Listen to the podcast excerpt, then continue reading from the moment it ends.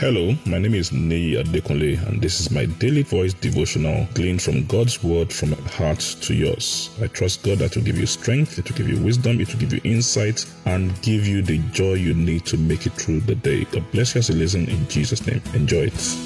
Great day to you in the name of Jesus. We thank God for His grace. We are still talking about what matters most the 80 20 principle.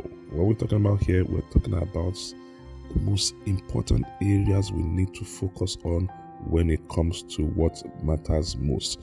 You know, when we remember the story of uh, David and Goliath, you know, he comes into battle and he's facing this huge giant, Goliath, who had threatened everybody and everybody was scared of him. And, you know, everywhere, every part of his body was covered. He had this huge armor. And, you know, David said he can take him down. And, you know, he picked just five stones, just five stones and he was like, How do I deal with this huge giant? And God just showed him, Listen, you don't need to take the whole body down, just focus on one part and the whole body will come down. And David just targeted the stone at just one space, you know, at the opening on his forehead. In getting that place, everything about Goliath came down. Not just Goliath, the whole Philistines came down and they understood it. That was it. That was the base of the competition. That was what Goliath said. He said, Listen, we don't need to fight everybody.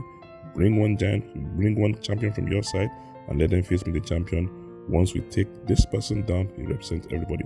So there are a few things you can touch in the different areas of our life that represents everything. And just like David, we need to know how to focus on that area or those few areas that brings everything down and makes everything work for us. And that's wisdom. That's why the 80-20 principle is important with respect to what matters most. Now let's read our Bible in the book of Proverbs chapter 9 verse 1. Proverbs 9, verse 1 in the Passion Translation.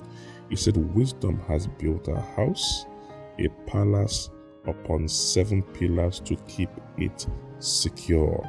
Mm. Wisdom has built the house. Why and how?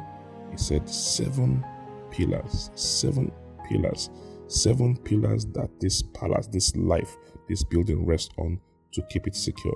And when I think about it, you know, you know, my own life and some of the things I've learned from God, there are a few areas you need to build your life on. Key pillars where you build your life on, all the other areas of your life are secured. We don't have all the time, we don't have all the resources to build everything. But when you focus on those key areas, every other area will be okay, at least with respect to what I've learned. Now, what are some of those key areas?